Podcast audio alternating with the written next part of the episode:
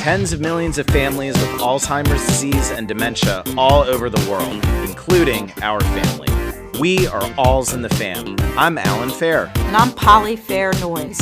We're siblings, we are parents, but we're also caregivers. This is our podcast. This is our support group. Welcome to our family. Alzheimer's sucks, but this family lives, laughs, and learns as we fight for a cure.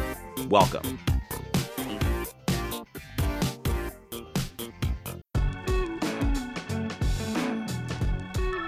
Hey. Hey. Hi. Hey, Polly. Bonnie, Tracy. Good to see Hello. you guys. All right. So, you know, we're, today we're going to talk about how we decided to move mom out of her house and in with us. Um, and I should say, we we did start out with a big family meeting, didn't we? Remember that? I do. Alan, you were there too. Um, yes. So Alan was in town. It was uh, maybe around the holidays. So we were all here, and we knew mom just increasingly needed more care. Uh, troubling things were happening. Um, and so we thought we're going to move her in with us. Um, we tried to convince her to voluntarily move in with us, but we'd been sneaking more and more just why don't you come to my house? Why don't you just end up spending the night and let a couple days go by? But mom was always say, no, I want to go back home. Take me home.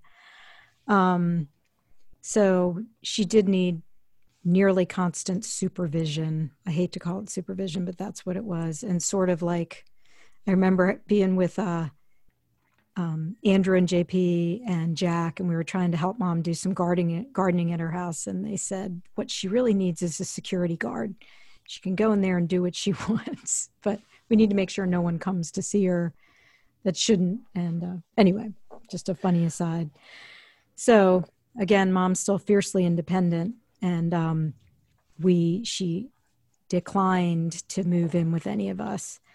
And so we kind of not gave up but we resigned ourselves to waiting for some difficult thing to happen. We thought, okay, one day will come and she will will see evidence of a fire or we'll she'll take the wrong medicine and be passed out or she'll be wandering around in the street like we've heard some of our friends parents were doing um, at night right And but that's not what happened I, Yeah. I think something that can't be overstated enough is one of the reasons why it took us a while to get to this point is how defiant our mother was to us at just the very hint of a suggestion that she might be living in a place that's no longer serving her lifestyle and the things she needs. You know, this quarter acre lot of a house, five bedrooms, built in 1969.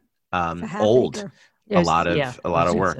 Oh, okay. Yeah, and I and and feeding off of what both of you were saying, and you know, there's this thing that I always say in- in terms of mental health in general, where you know when you when you boil it down, you get to safe and happy. So we had been going along trying to keep mom happy and making sure she was safe while she was happy. And suddenly it flip flopped, and we needed to keep mom safe, even if she wasn't going to be happy. And the one of the things that helped with that transformation in our heads is the fact that we realized she was never happy other than in the moment. So she would be unhappy at our houses and want to go home and fiercely adamant that she wanted to be home and home was where she was going to be happy and we take her home drop her off and barely be out of the neighborhood before she'd forget that we were there and be unhappy and scared and she, then we take her to my house or to Polly's house or to Tracy's house or wherever, and she would immediately be unhappy and want to go home. So, you know, it flip flopped. You know, we were we needed to keep her safe, and the happiness became the secondary luxury that we look for now in the moment. Happy in the moment. We can make her happy in the moment by taking her to get her hair done, whatever it is. But she's, we needed to keep her safe. we had a meeting. We were each going to try taking mom six months at a time. And I think by, um, it, it clearly became uh, evident that wasn't really going to work. So Um, we were mostly keeping mom at Bonnie or mom's, or Bonnie or my house. And then we would drive her out to her house and let her hang out there for a while. We started seeing some bizarre things. Uh, one day, I came over and she had flowers. Um, they looked like they'd be, been hacked from somebody's yard. They weren't like the kind you bought at the store. But I was like, where did those come from? Who gave you flower? Where'd you get flowers? Because we knew she wasn't driving anymore. And she's like, oh, there's this guy. He likes me. He just gave them to me. And we're like, there's a guy that likes you. I mean, she was beautiful. All right. But still, at this point, 80 some years old. Um, Polly, then, I just want to interrupt and say that's literally the thing that I wrote down too. Yeah.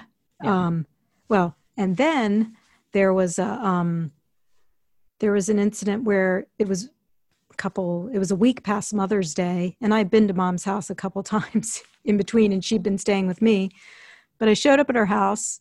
hadn't you know hadn't been there for a while for a day maybe, and um, there were cards, uh, greeting cards on her kitchen counter. And I looked at them and they were Mother's Day cards, not from any of us, not from any of her children. And it was some, it was a name, some guy's name.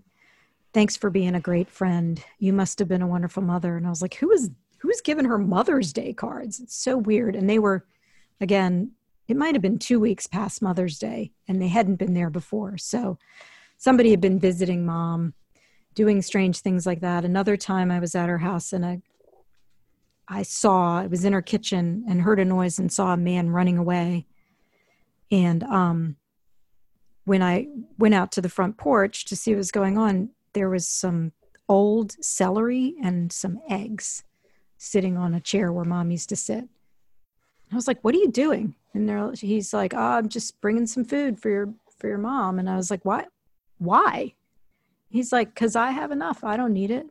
And I was like, she she doesn't need food from you. He's like, it's a free world. I can give her some food. Like, like really just nasty and not. Um, he was about my age, so very young. Uh, no, in his fifties, and I and driving like a beat up old van. You know, just scary. Well, and something another thing and really scary part of this journey that you learn about is that people do prey on the elderly. And there are people in neighborhoods all over the world driving around and casing neighborhoods for the elderly and the vulnerable. And so that was a whole other thing. Uh, i mean it, it got to the point where i even considered calling our old next door neighbor who I knew were gun owners and were like, you know how once they cross the threshold into the into the house and you can shoot would you mind sitting right inside the threshold of my mom's house and wait for these people? I mean it it makes you so crazy to discover how rampant of a problem this is and how many awful people there are that are spending their times spending their time trying to find elderly people to take advantage of. It really is. And our mother, if we haven't said this before, would sit out on her front porch for hours and hours and hours a day. If it was a nice day, even a remotely nice day, she was never inside her house. She was either sitting on the front porch, gardening, or walking. So she was always exposed, and um, that made it even scarier. Yeah, even in the winter, she would.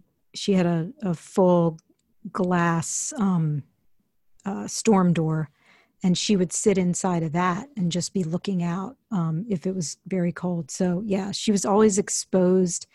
People knew what was going on. Um, we thought we knew all our neighbors around her. What we learned about this guy was eventually we learned he lived um, actually in her same neighborhood, a little bit further away anyway, so bizarre things were happening.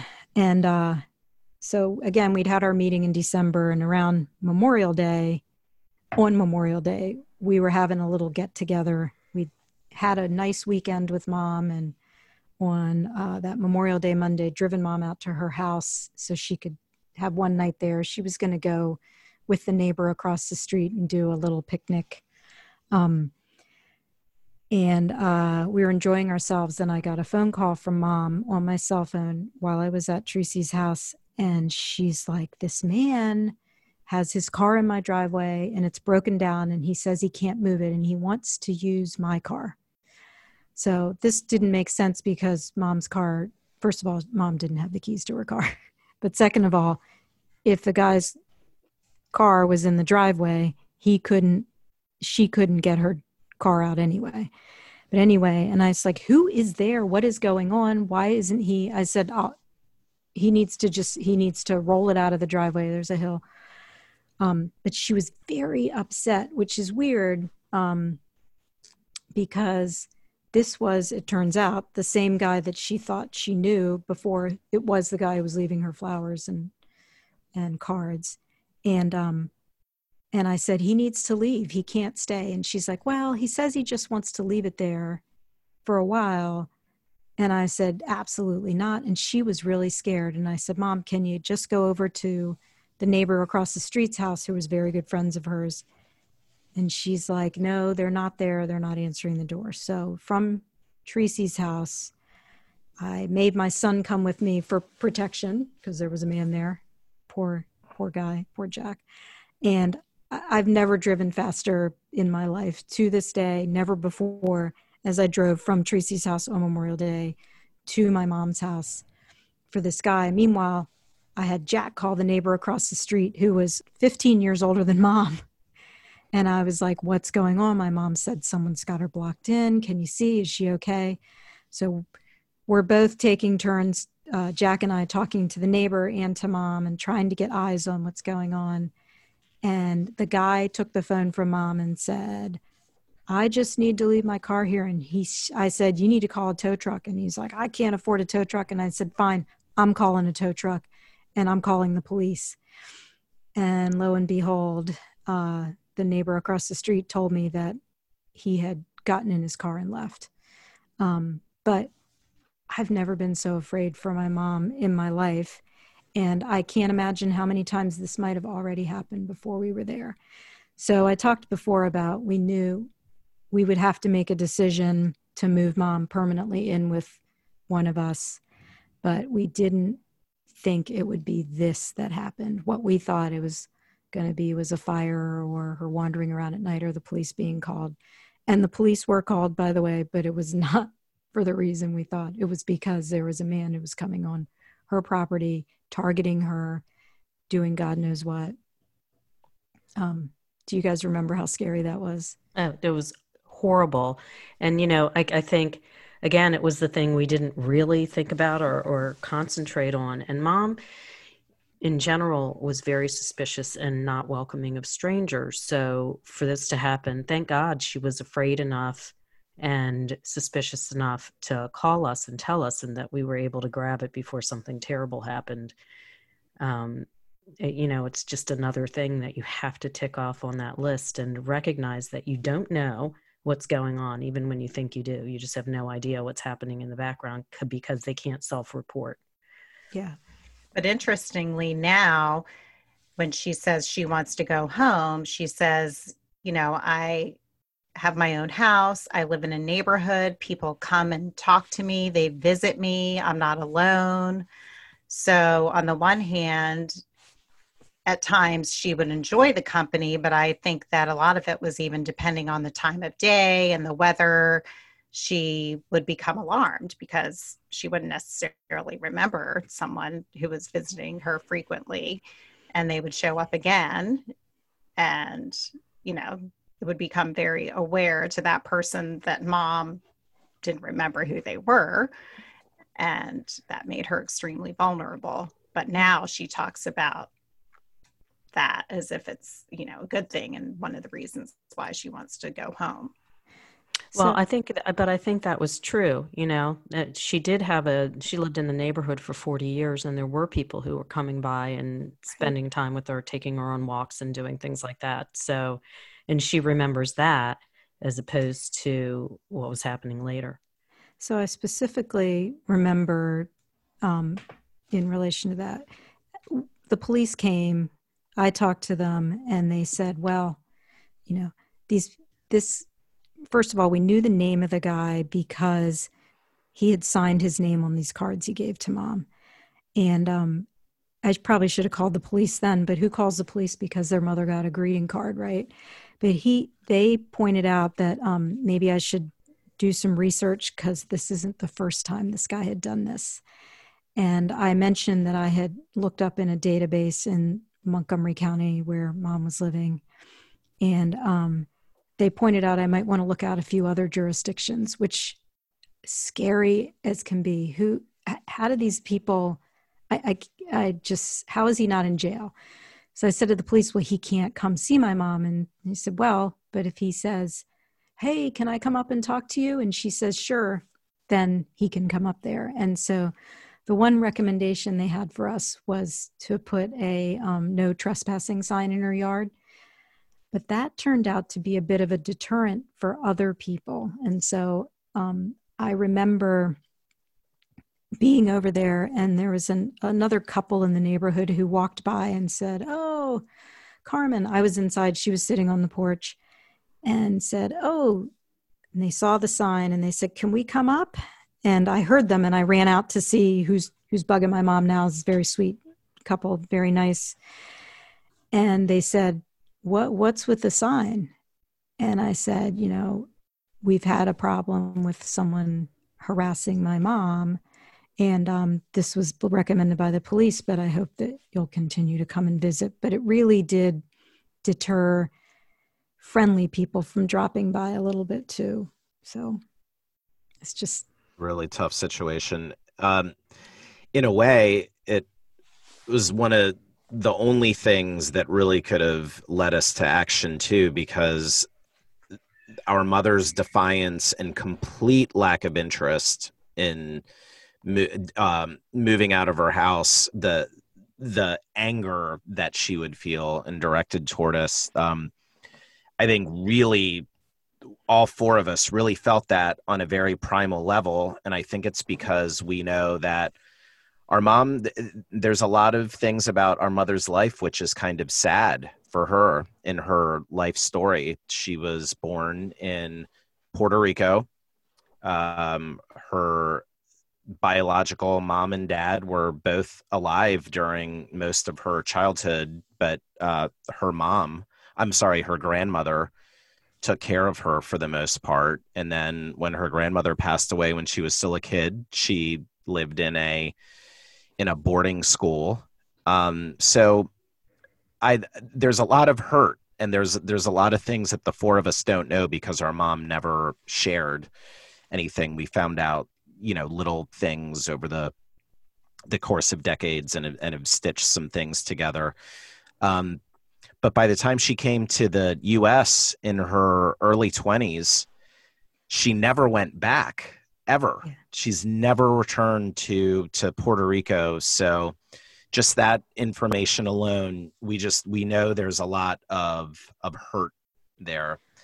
And then of course, yeah. um, we know that with her marriage to our father, um, you know, for anyone that's ever known an alcoholic, that's that's a difficult uh, person to love who has that type of disease. And I think she tried really, really hard for many, many, many years to to make that work out. Uh, her her marriage work out, and when that failed too, I think that's that's another big personal hurt and and betrayal. So now her her children who she adored and literally gave her entire life to particularly following the the separation with her husband with our with our dad now we're this next chapter of inevitability to to hurt her once again and and i really think it her defiance was so strong and we felt it so deeply because we knew it was coming from this this deep personal hurt of these other you know critically important moments in her life. Well we grew up with her telling us don't ever put me in a nursing home. Don't ever put me in a nursing home. I mean i don't remember a time when i didn't know that we were not supposed to do that. And again to polly's credit she was the primary caregiver, she did everything in her power. I mean, she put security cameras in her house, so, or cameras, I guess, nanny cameras, security cameras we had too, but um, a nanny cam so that we could try to see when and if she needed help when she wasn't contacting us. Um, and that, I think, for me, was the moment when I realized, you know, we just have to do something. Um, Polly had sent a recording of her in the kitchen, which is where the camera was because that faces the front door. And um, it was just heartbreaking, absolutely heartbreaking to see what she was going through on her own. Well, we and I, there. yeah, and and I'll say this, you know, when we talk about how we wanted to do the six month or the two week or whatever thing, I think what had happened is that we honored mom's wishes to stay in her house past the time where we could success- successfully take care of her in our homes. Because it got to the point by the time we finished stitching together her living with me three days a week and using um, a caregiver to help drive back and forth and doing day memory care and all that you know by the time that we said okay there's zero allowance for mom to be able to spend that one night at home because that's what was happening. She would spend two nights with me go home one night go to treat to go to polly's one night you know maybe go to tracy's one night spend one afternoon even at home. And by the time we got to the point where where it was time she could not stay by herself anymore she also couldn't stay with us because the need for care is 24 hours and you couldn't take a shower. It was like having a newborn baby but having a newborn baby that had their own set of expectations of what she was allowed to do. So still the whole thing with the um well that we've been talking about we we knew we couldn't actually let mom stay in her house alone anymore. At all. Yeah. And well so, and polly we also i remember discussing the fact that if we had if we were able to put her in an assisted living facility now, then maybe when she wasn't so physically healthy because she's so mobile still. Um, and she could just, you know, walk out the door and go for a walk and, you know, walk for three miles. Um, and she wanted to be busy and be entertained and do things, which was really hard because we all had very busy lives too. Um, but I think we all kind of had the thought maybe we do this now and maybe later we will be able to have her in our homes. Noteworthy is that she was defiant about moving in with us too. So oh, we may as well have been a nursing home in her mind as well. It just the very idea of her moving out of that house to go anywhere else other than that house was just met with anger and hurt in a way that resonated to the core with uh, with all of us. So i don't know that she had the capacity to appreciate what the difference would have been of living with bonnie versus going to a nursing home anyway. Like the the level of defiance and hurt was the same thing. I, I certainly have friends who have parents where they'll say oh can't we live with you? or uh, you know as some sort of interim stopgap so they deal with that dilemma and that guilt knowing that they can't really care for their parents but that's what their parents want to do we it was just i want to stay here. I want to die here. Why don't you just kill me now? Um you know the the it was we may as well have been saying hey mom it's time to die whether we were offering for her to live with us or go to a right. home. Um i'll point out we did bring mom full time to live with mostly between Bonnie and mine's house. Um, and that was complicated because I had kids in college. And so I would take turns whose bed she would be sleeping in, whose bedroom. Um, I remember one time my daughter came home from college during a time when grandma was staying, or my mom, our mom was staying with us and she had to drag a mattress in and sleep on the floor, floor in our bedroom so that her grandmother could have her room for the night because that was her pattern and that's what she knew. But then, you know, a couple months later, she was back at home for the summer and my son was gone. And so uh, mom would have to stay in his room, um, which was something new for mom to learn, very difficult. Um, she can't remember. She would say, But I stay in that room. Uh, it was just, uh, it was a difficult arrangement. And then sometimes at Bonnie's house. And of course, the minute she got to Bonnie's house, I know she would say, is Polly coming to get me? When am I going yeah. home? She even says that now yeah. if we bring her to a party uh, over the holidays or anything, and she's eventually going back to where she currently lives. Um, she'll still say, "Is Polly coming to get me? Am I going? Who am I? Where am I staying tonight?" Um, it's a constant. Yeah, you're concern. her person, Polly. Well, yeah, but it's a constant concern for her where is she going to end up? And I feel like that was born out of us moving her back and forth so much during this period. Um, yeah, mm-hmm. I mean that's that's definite. This is what I was saying about you know safe and happy. She's she was not happy being at my house, your house, or at home. I mean there was yeah. no place that was happy, and she associates my house with a party because that's when she would come. So she is she constantly would say, "Are Janet and John coming over? My my in laws." Or when is Polly coming? When is Tracy coming? Is Alan going to be in town? And she associated every single day, every single minute with she was at my house because there was going to be an event with the whole family. And um, you know we started doing there's a there's an anecdote that they talk about with um, president reagan how the secret service when he was later in his alzheimer's years would throw leaves in the pool because he was very it was calming to him to clean the pool out he knew how to do that and so they he would clean out the pool and then they when he wasn't looking they'd throw him back in and we started doing a similar thing with my mom who likes to sweep the front porch and clean my kitchen so God forbid anybody, not that anybody really wants to, but if when mom was coming over, we would not clean the kitchen. So she could clean the kitchen when she came. Right. I and, remember you telling your don't no, don't don't clean the kitchen. Yeah, don't do that. And um and same thing with um with the front stoop. She liked to sweep out the front stoop and that was something that she could do. And then I started letting her, when she would want to walk, we would let her take the dog because the dog knew the way home so she could take the dog a little bit gave her something to do she was felt like she was she always wants to be useful and helpful right. to the point where when she's spending the night it's like it's exhausting because she never wants to sit down and watch the walking of, dead, the walking part, dead which confused the walking dead confused her because why is everyone so ugly on this show? Because they're dead mom. Oh my god.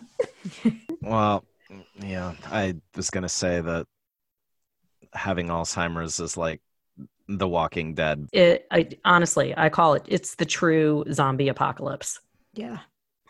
Well, yeah. Um, mental health is such a huge global crisis that you could almost. Uh, I I think the best zombie movies and stories and the reason they resonate is that the best ones are metaphors for larger things. So I think in in some cases, um, a good zombie movie is probably trying to share a theme of look, the people who are still alive are capable of even worse things than the zombies are. I think that's a good point, Alan. In that you know we're worried about our mom wandering around, not knowing where she is, being lost, being without purpose, without guidance and here's this guy who is not a zombie who does not have alzheimer's and he's preying on her. Right. and so yes the people without disease are worse you know? I mean we're lucky i think most i still believe most people are good people but i will just tell you that that whole episode with my mom was crushing. It changes your view of the world and that is so sad you know? Yes it's it, it really is awful to be able to say this with such 100% certainty, but there really are bad people out there in the world and they are everywhere. And some of these bad people, the bad thing that they do is watch, stalk, and prey upon the elderly to take advantage of them, whether it be financially or, or gosh, even even worse. Yeah. So um, that.